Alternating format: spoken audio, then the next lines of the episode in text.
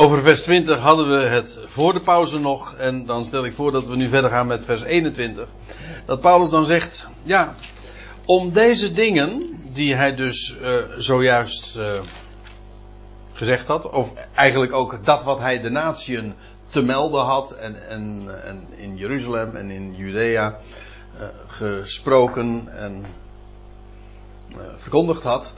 Wel, om deze dingen grepen de Joden mij gezamenlijk terwijl ik in de tempel was. Aha, nu komt Paulus wat, uh, wat dichter in de, bij, de, bij de tijd waar hij inmiddels. Uh, ja. Nu hij, hij was nu gevangen en wat was daar direct aan vooraf gegaan? Hij heeft het hier over zijn gevangenneming. Namelijk de geschiedenis die we hebben gelezen in Handelingen 21. Alweer enige tijd geleden dus. Om deze dingen grepen de Joden mij gezamenlijk terwijl ik in de tempel was. U weet wel, dat was uh, toen er een hele oproer ontstond omdat men dacht dat hij een, een iemand uit de natieën, Trofimus, met wie hij inderdaad in Jeruzalem gearriveerd was, maar zij zeiden, Joden uit Azië, tijdens dat Pinksterfeest, want dat was het, was er een hele volksoploop ontstaan, want men had gezegd, ze zeiden van hij, is, hij heeft Trofimus binnen de omheining gebracht, in de tempel zelf. Nou, dat, daar stond de doodstraf op. Het was niet waar, maar goed, dat was wel de beschuldiging en het was wel uiteindelijk ook de reden waarom hij werd gevangen genomen en feitelijk ook waarom hij nu in Caesarea zat.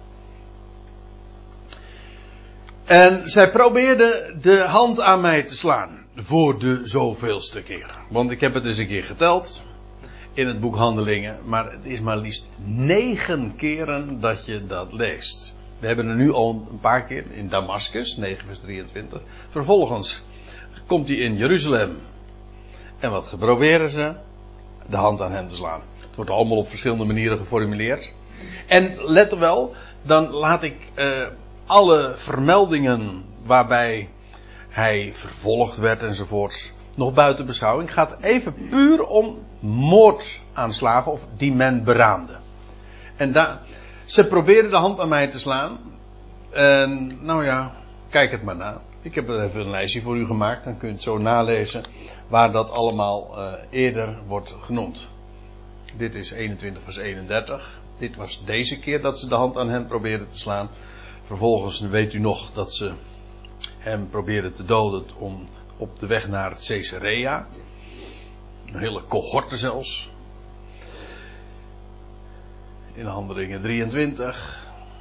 Handelingen 25. Kortom, het is, uh, het is schering en aanslag. ja. En nou, zegt hij, hulp van de God ten deel vallend tot op deze dag sta ik nu hier.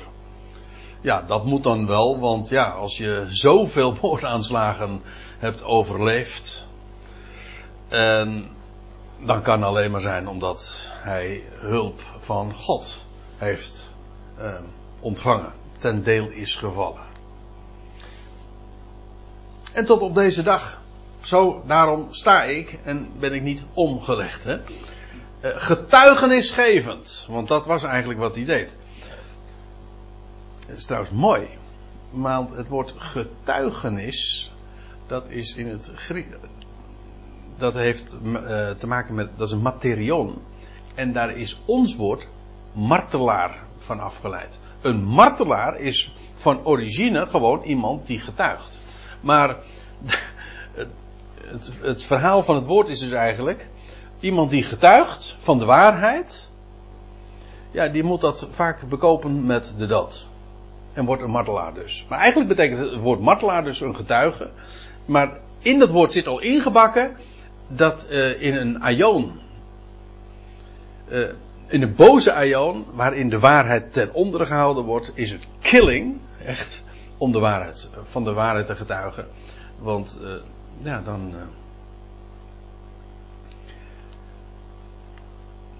Waarheid en leugen verdragen elkaar niet. Hij zegt, ik ben getuigenisgevend aan zowel klein als groot. En dat klein als groot, dat is natuurlijk, je zou dat letterlijk kunnen nemen, je kunt het ook figuurlijk nemen.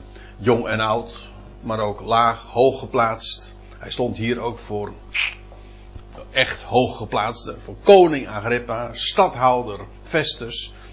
En zegt, ongeacht, klein of groot, voor wie dan ook, in welke positie of van welke leeftijd, ik geef getuigenis. En dan zegt hij, niets zeggend, buiten, ik zeg niks, buiten wat de profeten en Mozes spraken. Van hetgeen aanstaande was te geschieden. Van wat zou gaan komen dus. Paulus zegt, mijn bediening is om te vertellen dat wat in de profeten en Mozes geschreven staat, waar zij van hebben gesproken. Paulus' bediening was om de, ik gebruik woorden die we in 2 Korinthe 3 ook lezen, letterlijk zo, dat de bedekking weggenomen wordt. Je leest, er ligt een bedekking op de voorlezing van het oude verbond, staat er, het oude testament. En, en wat Paulus doet is, en wat Paulus trouwens ook zegt, is dat wanneer het zich, wanneer Israël zich tot de Heer keert, dan wordt de bedekking weggenomen. Dat is wat Paulus eigenlijk deed. De bedekking wordt weggenomen. Oftewel, dat wat daarin verborgen is. U weet het, als er een, als er een bedekking op ligt, dat betekent dus dat er. Wat daaronder ligt, is verborgen. Nou, als hij nou. Paulus was met recht ontdekkend bezig. Dus de bedekking van het oude verbond van Mozes en de profeten. Of hier wordt het in omgekeerde volgorde gezegd. Hij redeneert dus eigenlijk vanuit het heden naar het verleden toe. Vandaar Mozes als laatste. Niet zeggend buiten wat de profeten en Mozes spraken. Ik moet er nou nog iets bij zeggen. Want ook, het wordt uh, heel vaak anders uh, geïnterpreteerd, dat Paulus, aan Paulus verborgenheden uh, geopenbaard zijn. En zeggen ze, ja, dat is allemaal niet, dat zijn dingen die niet in de Hebreeuwse Bijbel staan opgetekend. En ik ben het daar al lange tijd eh, zeer mee oneens. Ik geloof namelijk dat wat Paulus vertelt in het Oude Testament staat, alleen verborgen is. Maar het loutere feit dat het verborgen is, betekent dat het er wel staat. Ik heb daar een heel mooi voorbeeld van. En daar verwijs ik hier ook naar. Je leest dat, uh, dat in Genesis 2, vers 24, een man zal zijn vader en moeder verlaten, zijn vrouw aanhangen, die, die twee zullen tot één vlees zijn. Nou, zegt Paulus, deze verborgenheid is groot, maar ik zeg het met het oog op Christus en de Ecclesia. Met andere woorden, de verborgenheid van Christus en de Ecclesia, die één vlees zijn, dus nou, als we praten over iets wat juist Paulus naar voren heeft mogen brengen. De eenheid van Christus en de Ecclesia. Als zijn de één vlees. Staat het in het Oude Testament? Ja, maar verborgen. In typen is het allemaal verborgen. Het staat niet expliciet geprofeteerd, maar het staat er allemaal. Dat wat vandaag, wat God vandaag doet, dat is verborgen in het Oude Testament. En dat maakt het ook zo, als u mij vraagt, zo boeiend voor ons. En een avontuurlijke reis om juist bezig te zijn met de Hebreeuwse Bijbel. Waarom? Omdat er zoveel te ontdekken valt.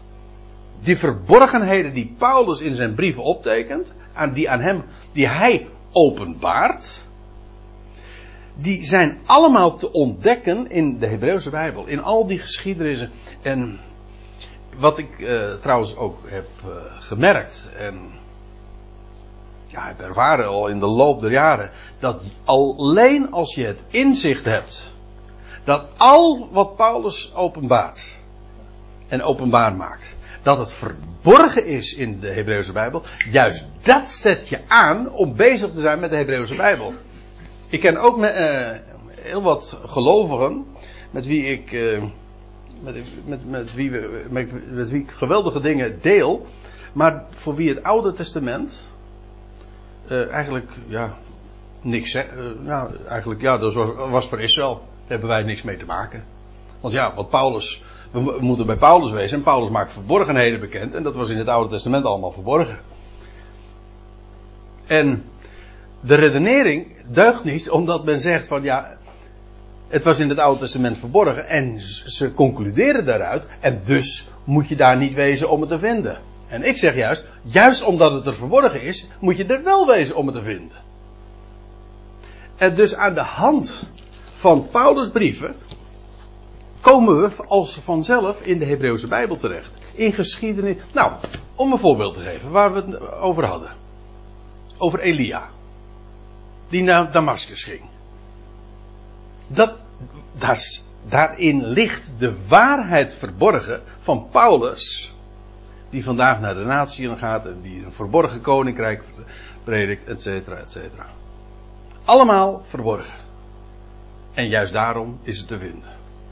Isaiah 25 spreekt ook van. En hij zal op deze berg de sluier vernietigen die alle naties omsluit. En de bedekking waarmee de alle volken bedekt zijn. Ja. Daar zie je dus eigenlijk al een toekomstbeeld op straks wat Israël gaat doen. Ja, ook de bedekking wegnemen. Ja. Ja, mooi. Niets. Uh, het gaat me nu even om, de, om het feit dat wat Paulus hier claimt. Hij zegt, ja, hij zegt, wat ik vertel, dat staat allemaal geschreven in de profeten en Mozes. Die hebben daarover gesproken, namelijk van hetgeen aanstaande was te geschieden. Soms expliciet, maar ook de verborgen dingen zijn er wel degelijk te vinden.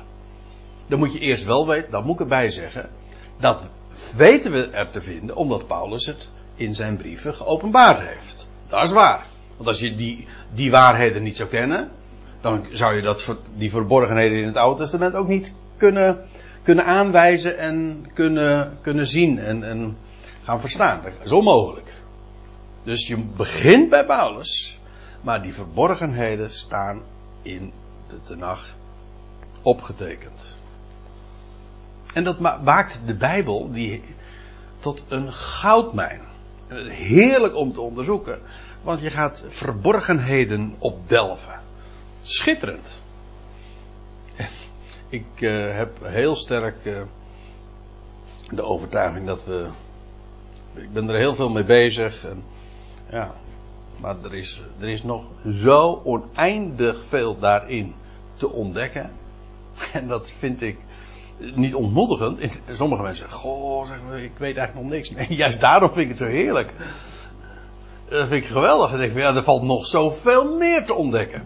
Ik had, ik had vandaag een dagstukje uh, over Efeze 2, hè, dat God ons, uh, dat Paulus zijn knieën ook buigt, dat hij zegt van ja, dat God, de, de God van onze Heer Jezus Christus, ons geven een geest van wijsheid en onthulling. Ja, onthulling van wat? Nou, van al die geheimenissen, van al die verborgenheden die, die daar zijn in de schriften. En dat je dat gaat ontdekken, ja, dat is uh, iets heel avontuurlijks. Ja. Nou, niet zeggen buiten wat de, profeet en Mozes spraken van hetgeen aanstaande was te geschieden. Aangezien de Christus zou lijden. Dit is trouwens, dit is geen verborgenheid hoor. Het feit dat Christus de Christus zou leiden, nou ja, ik moet er wel bij zeggen, Israël ziet het nog steeds niet. Dus die zin is wel, eh, er ligt een bedekking op hun hart. Maar het staat toch echt gewoon zwart op wit geprofeteerd. Dat de Christus zou lijden. Nou ja, ik, ik, geef hier twee voorbeelden. Maar met een, eigenlijk zou ik een vette streep onder et cetera moeten zetten. Om, dit zijn de bekendste. Jezaja 53. Ik haal ze ook aan omdat ze in het, uh, in, in het Nieuwe Testament, in de brieven, maar ook in het boek Handelingen worden genoemd. Ik, als, ik bedoel, als, uh, u kent hem, de Philippus zich voegt bij die, die kamerling, die Eneug uit Ethiopië, dan is, wat last hij? Een gedeelte uit Jezaja 53. Als een, als een lam werd hij de slachting geleid. En dan vraagt hij zich af, ja, over wie heeft hij het hier? Over zichzelf of over nou, en uitgaande van het schriftwoord verkondigde Filippus hem, de Christus, Jezus. Nou, Psalm 22. Allemaal profetieën dat de Christus zou lijden. Wat trouwens totaal niet in het concept en in, uh, in het denkraam paste van Israël en van het huidige tot, ook van het huidige Jodendom niet. dat de Christus zou lijden. Dus men spreekt, men kent een Messias die heerst vanuit Jeruzalem, de zoon van David, en die in Israël en uiteindelijk over de hele wereld zal regeren. Dat is de Messias die zij kennen. Maar dat die Christus, dat, dat is trouwens precies dat deel van de profetie wat de kerk weer niet gelooft. Ja, dat is uh, ook. Nee, geestig is het zeker niet. Grappig is het eigenlijk ook al niet. Maar het is wel frappant. Ik bedoel dat de profeten die spreken over wat, wat een Jood gelooft over de Messias. Namelijk dat hij in Jeruzalem zal heersen. De troon van David. En over de, de twaalf stammen zal terugbrengen. En over de volkeren zal heersen. Nee, daar weten we kennelijk helemaal niks van. Dat geloven ze ook niet.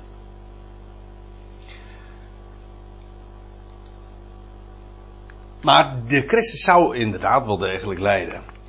En aangezien de Christus zou lijden. Aangezien hij als eerste vanuit de opstanding van doden het, aan, het aanstaande licht zou aankondigen. Zowel aan het volk als aan de natie. Kijk, als het waar is, en dat is gewoon onmiskenbaar bijbels feit. Ook als het Jodendom dat niet uh, kan of wil inzien. Als de Christus zou lijden, dan betekent dat maar één ding. Namelijk dat hij zou lijden en als een slam ter slachting geleid zou worden. En ook daadwerkelijk geslacht zou worden. Maar dat betekent dat de Christus wel op moet staan uit de doden. Toch? Als Christus de, inderdaad degene is, de zoon van David die zal heersen in Jeruzalem. Maar hij is ook degene die, die zou lijden en zou sterven dan kan het maar één ding betekenen. Dat is dat die leidende en stervende Messias ook uit de doden weer wordt opgewekt. Om vervolgens, om alsnog in heerlijkheid te heersen. Enzovoorts. Dus die opstanding van doden is in die zin zelfs een, ja, een logische eh, voorwaarde ook. Eh, als je eenmaal ziet dat de Christus zou lijden. Dat kan niet anders. Dan moet hij ook opstaan uit de doden. Afgezien van het feit dat de profetieën daar ook gewoon concreet, letterlijk over hebben gesproken. Ik spreek hier over Psalm 2. Mijn zoon, zijt gij, ik heb u heden verwekt uit de doden. Let op. Psalm 16 enzovoorts. Nou ja, en in typen, dan is het helemaal een. Uh, ja. Allemaal. De hele offerdienst. Ik bedoel dat een dier geslacht wordt. Om vervolgens na de slachting verhoogd te worden en op te stijgen voor God. Is een type van dood en opstanding. En van Isaac die geslacht wordt. Of u weet wel. En op de derde dag dan ontvangen wordt. Alsnog. Uh, de zoon van de belofte wordt. Of van Jozef. Nou en Mozes en David etc. Allemaal typen van opstanding uit de doden.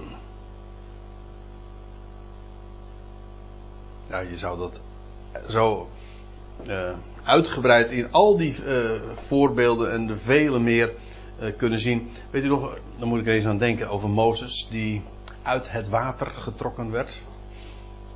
Opstanding uit de doden. Hij, hij, was, uh, hij was gelegd in de doodswateren, de Nijl. Eigenlijk één grote begraafplaats. En maar hij werd uit het water getogen, getrokken. Opstanding. Nou ja. De Christus zou lijden. En ook als eerste vanuit opstanding van doden. Het aanstaande licht zou aankondigen. Zowel aan het volk als aan de natie. Dat licht, dat is, spreekt, dat is een synoniem, ja, van, voor openbaring. Als je het licht ziet, dan wordt, dan, als het donker is, dan zie je niks, hè. Maar als het licht aangaat, dan, ja, dan worden dingen openbaar.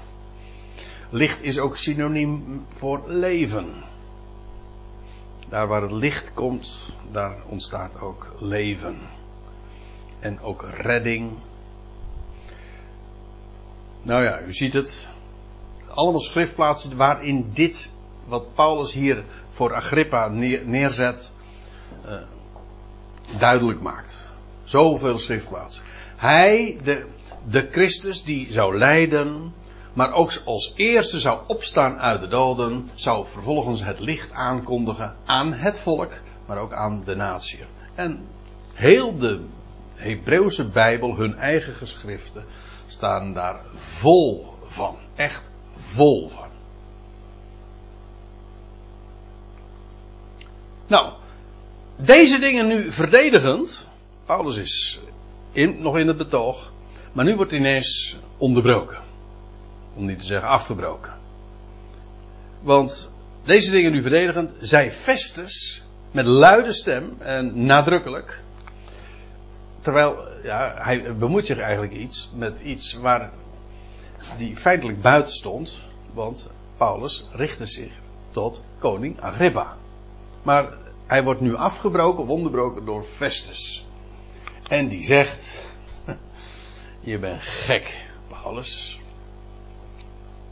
Hier staat in het Grieks het woordje maniak. Nou, die hoef ik niet toe te lichten, want die kennen we allemaal. Ons woordje maniak. Uh, ik moet ook denken aan wat Paulus zegt in, uh, in 1 Korinthe 1. Dat zegt hij tegen de Corinthiërs. Hij zegt, wij proclameren een gekruisigde Christus. Nou, daar, daar had hij het nou net over. De Christus is de opgestaande, jawel, maar hij is degene. Het laatste wat de wereld van hem gezien heeft, is een kruis. Wij proclameren een gekruisigde Christus. Voor Joden is dat een valstrik, een aanstoot. Vandaar ook dat Paulus nu gevangen was. En voor de natieën was het, is het geen valstrik. Het is gewoon stupide. Het is domheid. In de MBG-vertaling zegt is het voor de heidenen is het dwaasheid. Het gewoon. Als Paulus op, in Athene komt, het podium van wijsheid bij uitstek. En uh, dan op, het, op een gegeven moment komt hij over de Anastasia, over de, de opstanding te spreken. En dan meteen wordt hij afgebroken. Zo. Als hij begint over een, iemand die aan een kruis genageld is.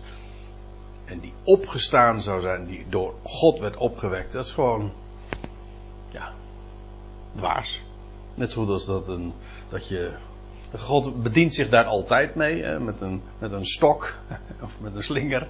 Allemaal van die dwaze dingen. Hoe, hoe is het mogelijk? Of met een, een, een vierkant. Of nou een rechthoekige kist. Ik bedoel de ark. Ja, ik bedoel, maar juist daarin is de redding gelegen. God bedient zich nooit van, probeert zich nooit acceptabel te maken voor de grootheden en voor de wijsheid van deze wereld. Nou ja, Paulus legt dat uit in de eerste Korinthebrief. En deze Festus, als exponent, als van de natieën, die zegt, je bent gek, Paulus. Hij zegt, je vele geschriften Nee, niet geschriften. je vele geschriften doen jou malen tot waanzin. Dat is wel leuk. Eén uh, ding is duidelijk. Voor Paulus, of voor Festus was deze Paulus een geleerd man. Maar u weet, de geleerde mensen hebben wel meer de reputatie als ze dan zoveel geleerdheid tentoonstellen. Zeggen joh, je, die, die, die draait helemaal door. Die, die maalt. Hè? Dat is trouwens ook het woord wat uh, in het Grieks hier eigenlijk staat. Hè? Je draait rond. Hè? Wij zeggen dan ook je maalt. eigenlijk is dat het woord. We, we, hebben zelfs een gebaar daarvoor. Dit. Ja, dat is voor degene die nu nog het, eh, het mp3'tje beluisteren een beetje lastig. Maar je maalt, hè, dit.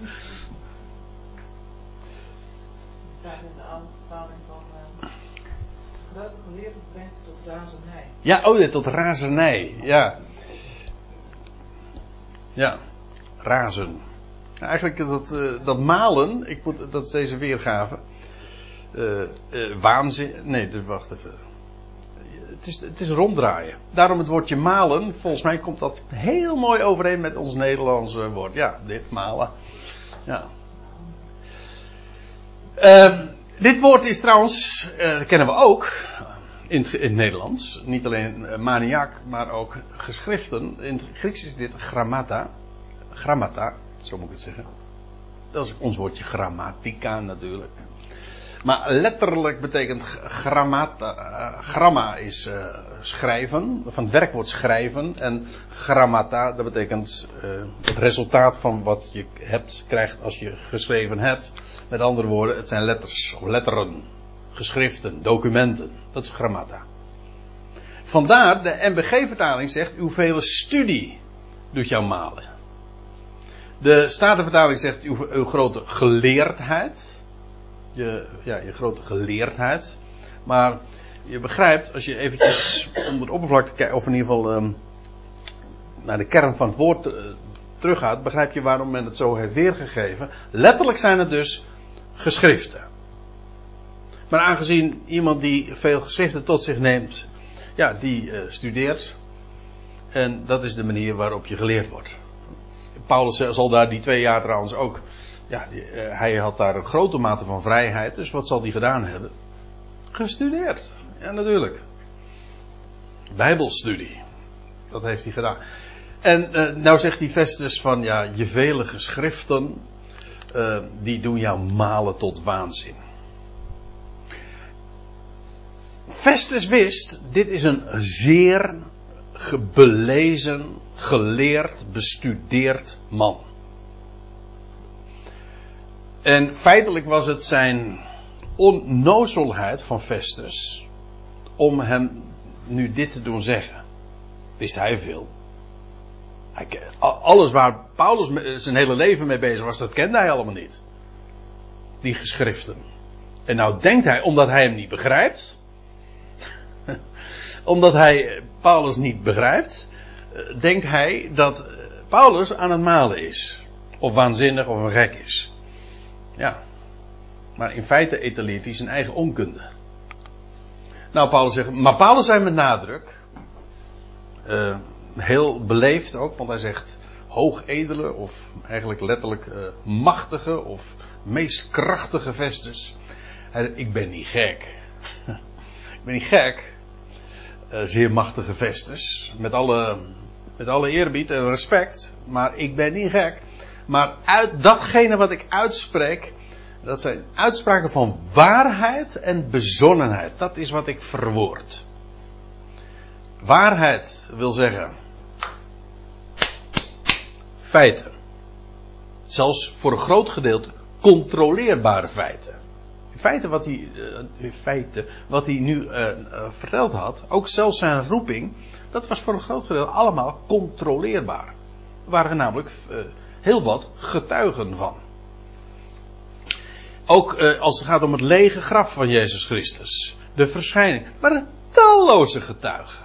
Dus het was inderdaad, het zijn uitspraken. Hij kon er helemaal niks mee. Het was voor hem dwaasheid.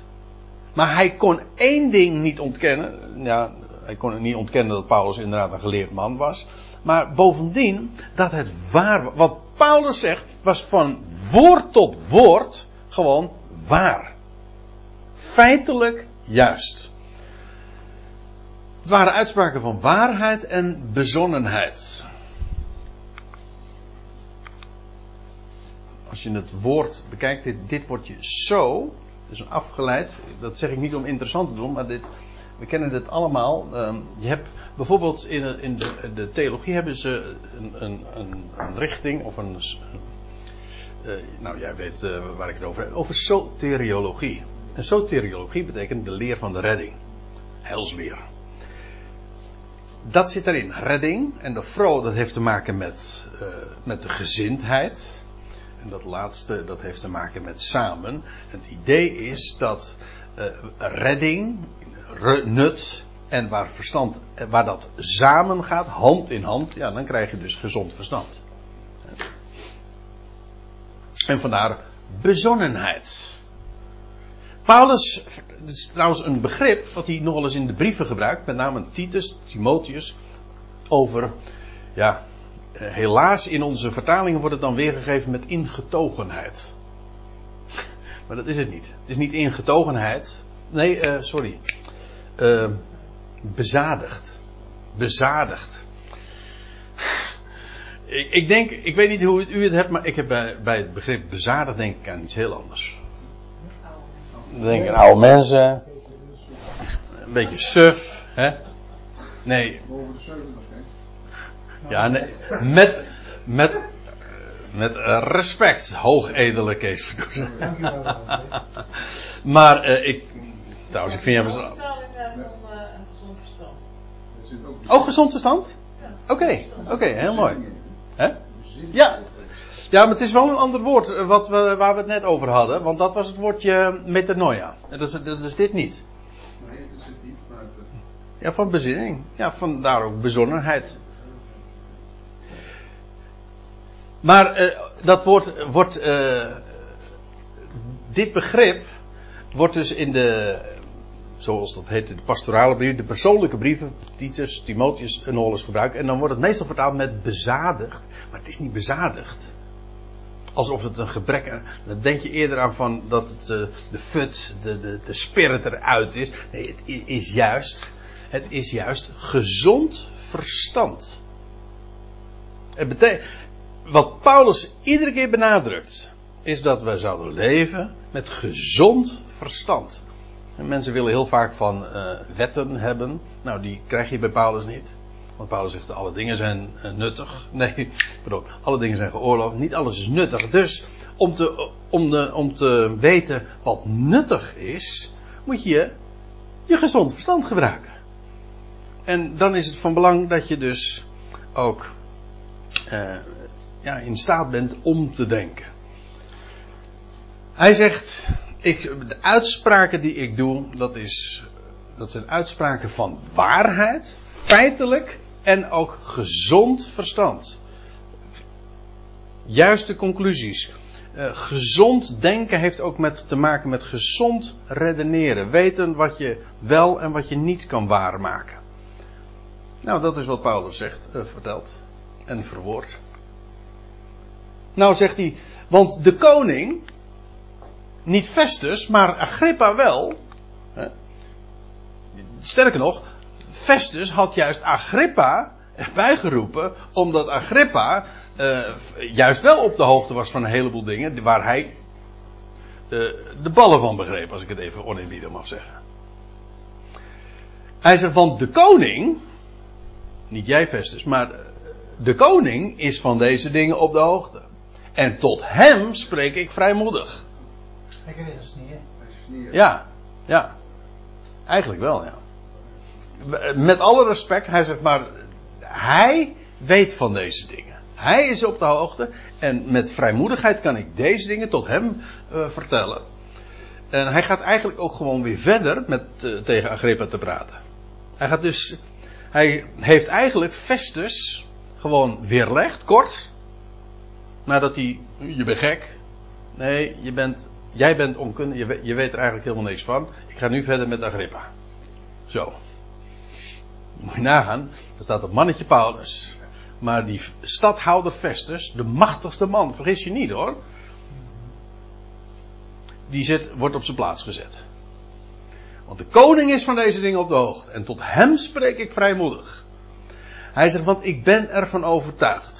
Dat niets van deze dingen, die hij zojuist naar voren had gebracht, hem onopgemerkt zijn. Ja, dan moet je ook nog even bedenken. Agrippa, hè? We hebben het al eerder over die familie gehad. Maar heel de Herodes-familie was vanaf het begin betrokken bij de weg. Vanaf het begin. Ik bedoel, vanaf de geboorte van Jezus was het al Herodes, de grote, die in Bethlehem zo eh, de kinderen van twee jaar en daaronder heeft vermoord. Dat was, dat was, de, dat was de opa van deze Agrippa.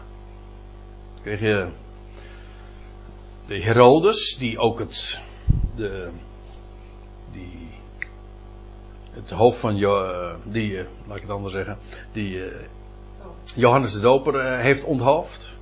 Herodes, dat was Herodes Antipas, als ik me niet vergis.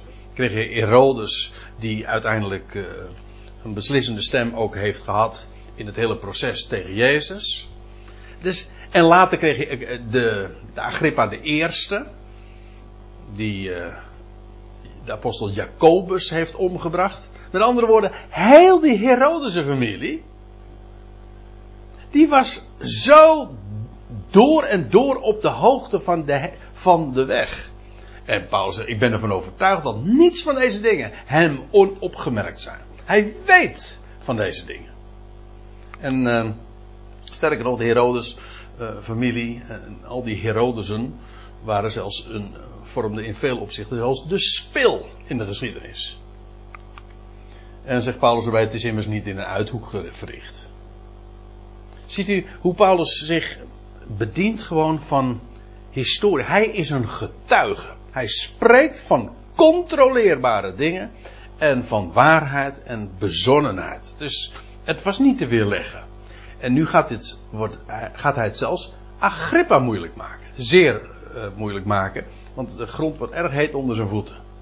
En als hij zegt van het is niet in een uithoek geschied, ja, dat bedoelt hij. Het is uh, het voor het grootste gedeelte waar hij het nu over heeft gehad, heeft het allemaal plaatsgevonden in de, in de hoofdstad Jeruzalem. Nou, Herodes wist daarvan. Het was in de, uh, in de hoofdstad, of rond de hoofdstad. Jeruzalem had het allemaal plaatsgevonden. Dus, hoezo? En nou, nou gaat hij. Nou, ik zei al, hij maakt het. Herodes echt. Hij zet druk op de ketel. Hij zegt: Gelooft u de profeten, koning Agrippa? Ik weet dat u ze gelooft. Dat, nou ja, geloven. Hè, voor waar houdt. Dat wil nu zeggen dat je met, met je hart dat ook gelooft. Maar in ieder geval voor waar houdt. En nou, Paulus zegt dus: Ik weet dat je dat doet. En nou, dan reageert Paulus, of Agrippa. Maar Agrippa zei tot Paulus: Je overreed me bijna een christiaan te doen zijn. Bijna, uh, of eigenlijk staat er letterlijk in, in kort. En dat kan twee dingen betekenen. Of in korte tijd. Je probeert me wel heel snel. Uh, of al bijna. Of spoedig. Of in weinig woorden. Er is wat discussie over wat Paulus precies bedoeld heeft. Maar goed. Uh, je overreed me in kort, in bijna een christiaan te doen zijn. Ja, ik zeg expres christiaan. Je zou ook zeggen. Dat is eigenlijk namelijk het woord wat er in het Grieks ook staat. Trouwens, de Engelsen zeggen het ook zo en vele andere talen ook. Christian. En het is de keren dat het gebruikt wordt, dus maar drie keer in het Nieuwe Testament, maar de keren dat het woord gebruikt wordt, Christiaan, christen, dan is het altijd door buitenstaanders. En dat vind ik wel veelzeggend. Ik zal u een voorbeeld geven. De eerste keer, nou, geen voorbeeld, ik, ik noem ze alle drie gewoon. Handelingen 11. De eerste, en uh, daar lees je over onder andere Paulus ook. En zij onderwezen een aanzienlijke verzamelde mensenmassa. En de discipelen of de leerlingen in Antiochië. Die worden voor het eerst als christianen betiteld. Dus het woord christen, christiaan. Wordt het eerst in Antiochië gebruikt. Maar dat deden ze niet. Ze noemden zichzelf niet zo. Nee, ze werden zo betiteld. Het waren de buitenstaanders die hen zo noemden. Dus er is heel uh, goede reden om aan te nemen dat het juist dus min of meer een scheldwoord was. Dat de gelovigen dat vervolgens zelf als een geuzennaam gingen gebruiken, dat is wat anders. Maar men noemde ze christianen. En je leest nog een keer, dat is de laatste keer dat het woord gebruikt wordt. Hier dus, Handelingen 26 en 1 Petrus 4. Daar zegt Petrus, maar indien hij als christiaan leidt, of als christen leidt, laat hij zich daar niet schamen, maar laat hij God verheerlijken in deze naam. Dus uh, juist, je leidt als christiaan. Dat wil zeggen, men noemt je christiaan en daarom word je verworpen en heb je, uh, krijg je lijden over je heen. Dus ik geloof dat van origine het woordje christen een scheldwoord was. Of in ieder geval een woord wat verachting uitdrukt. Een christiaan. Waar dat eigenlijk een titel is. Christen. Ja. is eigenlijk gezalfd. De Joden zaten het de week. Ja. Hmm. Maar dat geldt voor Christus. En nu hadden zij het altijd over de Christus. En dus is, ja, weet je, hoe gaat dat? De buitenwacht die dat helemaal niet begrijpt. Ze horen je telkens over iets spreken. En dan zeggen ze, oh, die Christianen. Maar waarom? Omdat ze het altijd over Christus hebben. Maar goed, eh, wat is. eh, dat is dus wat eh Agrippa dus zegt. Je overreed me bijna een christiaan te doen zijn. Drukt hier, zi- zit hier spot in? Of zegt hij van. Kijk, als Agrippa nou zou erkennen van ja, ik, inderdaad, ik geloof de profeten. Ja, dan moest hij dus gaan aantonen waarom Jezus daar niet aan voldeed, waarom hij dus niet de Christus is. Maar dat kon hij niet. Hij wist, ja, dat kan ik nooit waarmaken na- ten opzichte van die Paulus. Dus hij probeert het, eh, hij probeert het te ontwijken. Hij overreed me bijna een christiaan te doen zijn. Maar Paulus zei, ik mocht wensen bij God. Dat en bijna en in het geheel, of zoals de MBG zegt, en spoedig en voor God. Niet alleen u, maar ook alle die mij vandaag horen. Dat is een heel gezelschap. Zo worden zoals ik ben. Trouwens, let op. Hij vermijdt dus het woordje christiaan. Herodes nam dat in zijn mond. Agrippa. Paulus niet. Hij zegt, maar ik zou, hij zegt, alle die me nou aanhoren, hij zegt, ik zou willen dat jullie waren zoals ik. Met deze overtuiging, met deze vreugde en met alles wat ik van Gods wegen heb ontvangen. Nou ja, zegt hij, buiten deze boeien. dat is humor, hè? Ja, dus hij, had, eh, hij was geboeid. En eh, hij had geboeid gesproken dus. Hè? Boeiend, nee niet boeiend, maar hij had geboeid gesproken. Dus hij zegt, eh, nou ja, ik, ik wou dat jullie allemaal waren zoals ik. Nou ja, zonder dan deze boeien. Want die verwens ik. Dat kan ik me zo voorstellen. Nou, laten we daar nog even afronden. Eh, ik wil dat kort houden. En de koning stond op. En de stadhouder. En Benize. Zijn, eh, zijn vrouw. En we hebben daar eerder over die familierelaties gehad. En die met hem samen zaten.